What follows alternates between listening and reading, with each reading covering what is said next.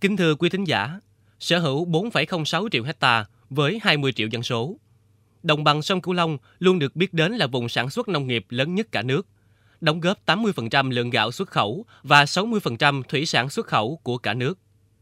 Lẽ ra với nguồn nông sản dồi dào này là điều kiện thuận lợi để các ngành công nghiệp song hành tại đồng bằng sông Cửu Long vươn lên mạnh mẽ. Tuy nhiên, công nghiệp tại vùng đất này vẫn phát triển khiêm tốn, chỉ với 3,5% tăng trưởng năng suất lao động trung bình hàng năm. Vậy nguyên nhân là do đâu? Đi tìm lời giải cho câu chuyện này, mời bà con và các bạn cùng lắng nghe bài viết Rào cản khiến công nghiệp đồng bằng sông Cửu Long mờ nhạt để tiếp tục trong loạt bài Phát triển công nghiệp đồng bằng sông Cửu Long.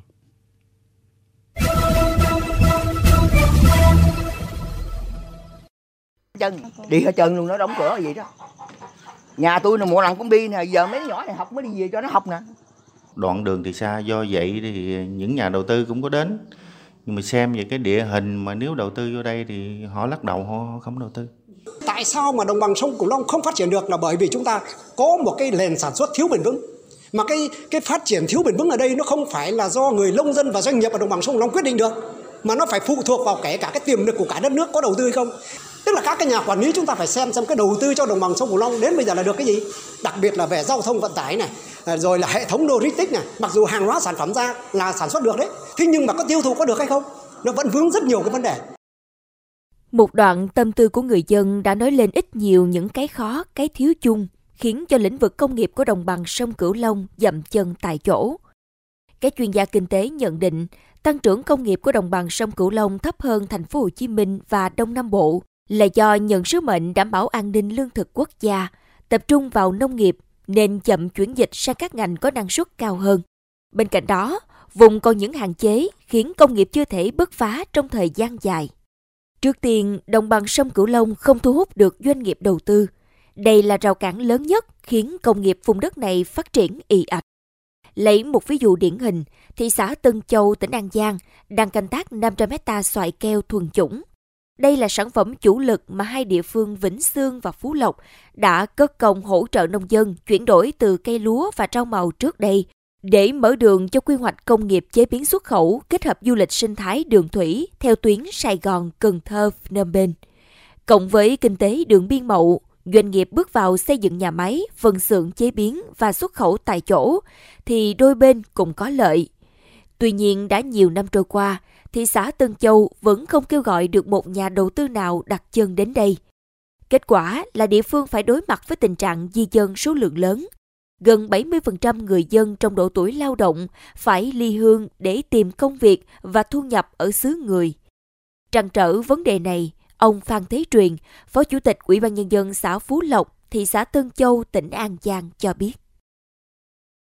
Của Phú Lộc đó là khoảng 80% là trẻ em và người người lớn tuổi ở lại giữ trẻ nhỏ đó.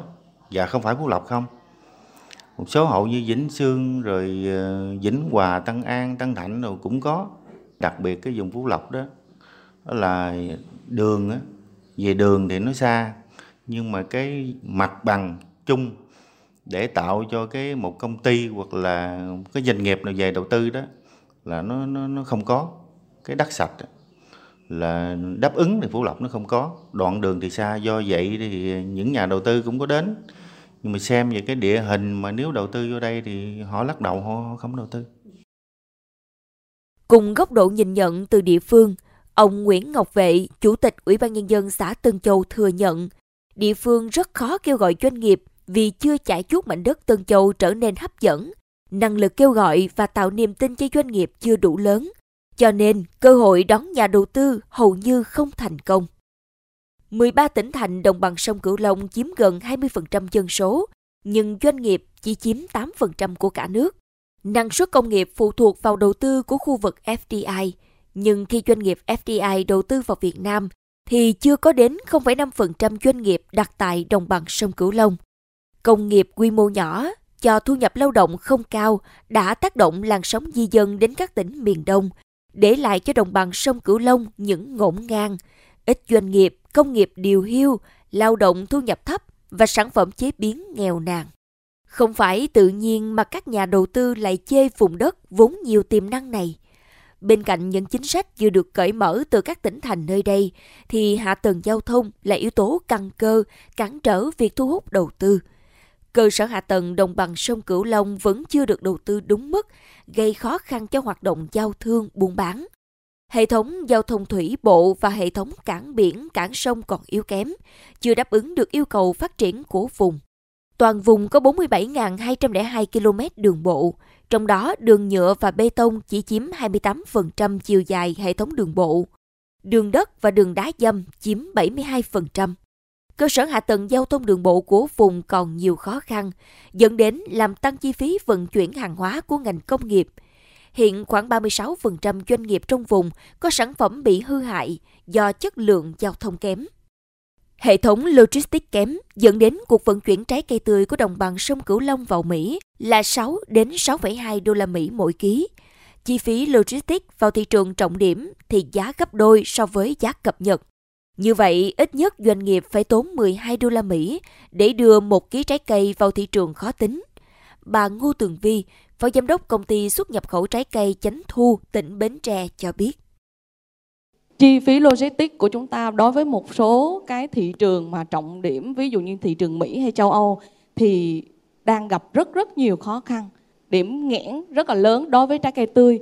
Một số cái mặt hàng mà cái công nghệ bảo quản của Việt Nam chúng ta chưa đảm bảo và bắt buộc phải đi đường hàng không thì hiện tại uh, cái sản lượng uh, đang có chiều hướng giảm dần. Bởi vì cái giá đó với một cái giá rất cao thì chúng ta sẽ rất khó cạnh tranh. Đồng quan điểm đó, tiến sĩ Vũ Thành Từ Anh, nguyên giám đốc trường chính sách công và quản lý Fulbright, thành viên tổ tư vấn của Thủ tướng Chính phủ cũng nhận định. Là cơ sở hạ tầng thua xa mức độ và tiềm năng phát triển của đồng bằng. Và ở đây, cơ sở hạ tầng quan trọng nhất vẫn là cơ sở hạ tầng giao thông. Và trong hệ thống cơ sở hạ tầng giao thông, quan trọng nhất vẫn là cơ sở tầng giao thông kết nối với cái vùng kinh tế năng động nhất của cả nước đó là thành phố Hồ Chí Minh và Đông Nam Bộ. Bên cạnh đó thì cần có các cơ sở uh, hạ tầng với thị trường ví dụ như là các cái chợ đầu mối bán buôn, các cái sàn giao dịch nông sản để tạo ra những cơ chế mới giúp cho mở rộng thị trường và giúp cho phát triển các kênh tiêu thụ Bên cạnh thiếu nhà đầu tư thì thiếu hụt nguồn nhân lực chất lượng, đặc biệt là lao động chất lượng cao, cũng tác động đến phát triển của công nghiệp đồng bằng sông Cửu Long. Tỷ lệ lao động có việc làm đã qua đào tạo chỉ chiếm 10,4%, thấp nhất so với các vùng miền. Mức bình quân chung cả nước là 19,9%. Riêng lao động đã qua đào tạo ở khu vực nông thôn chỉ chiếm khoảng 6%.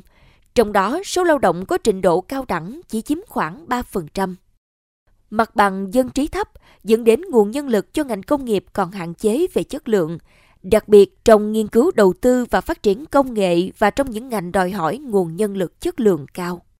Hệ thống đào tạo nhân lực của vùng chưa đáp ứng được yêu cầu phát triển nguồn nhân lực cho công nghiệp. Tính bình quân 3,37 triệu dân mới có một trường đại học.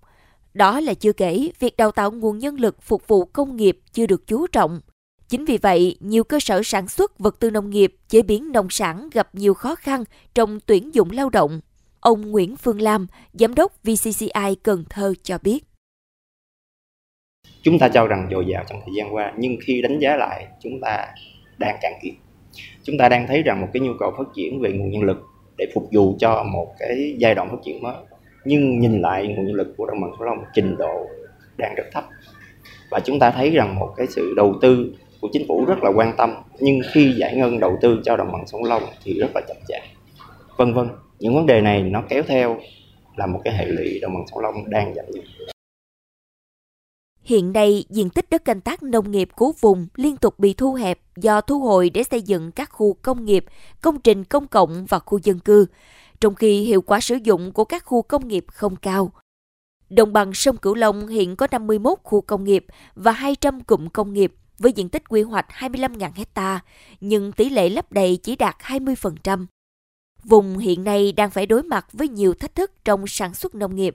Đó là thách thức về biến đổi khí hậu và thiếu nguồn nước ngọt phục vụ sản xuất vào mùa khô, cũng như tình trạng ngập lụt vào mùa lũ, thì đó lại càng là rào cản lớn cho quy hoạch công nghiệp của toàn vùng.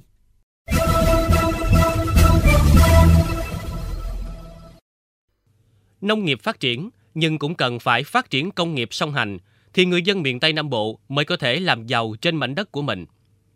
Cần làm gì để đưa công nghiệp đồng bằng sông Cửu Long phát triển? Lời giải cho bài toán này sẽ được chuyên mục góc nhìn miền Tây chuyển tải đến bà con trong số phát sóng tiếp theo. Đến đây, chuyên mục góc nhìn miền Tây trên Mekong FM cũng xin được khép lại. Những vấn đề bất cập tại địa phương xin vui lòng gửi về địa chỉ thư ký mekong 90 a gmail.com Đồng thời, mời quý vị và các bạn cùng lắng nghe kênh podcast chuyên biệt đầu tiên về đời sống của người dân vùng đất phương Nam, chuyện Mê Công, trên nền tảng thiết bị di động bằng cách truy cập vào các ứng dụng Spotify, Apple Podcast trên hệ điều hành iOS, Google Podcast trên hệ điều hành Android, sau đó gõ từ khóa chuyện Mê Công. Nguyễn Châu và Hà Hương cảm ơn bà con và các bạn đã quan tâm theo dõi. Xin chào và hẹn gặp lại.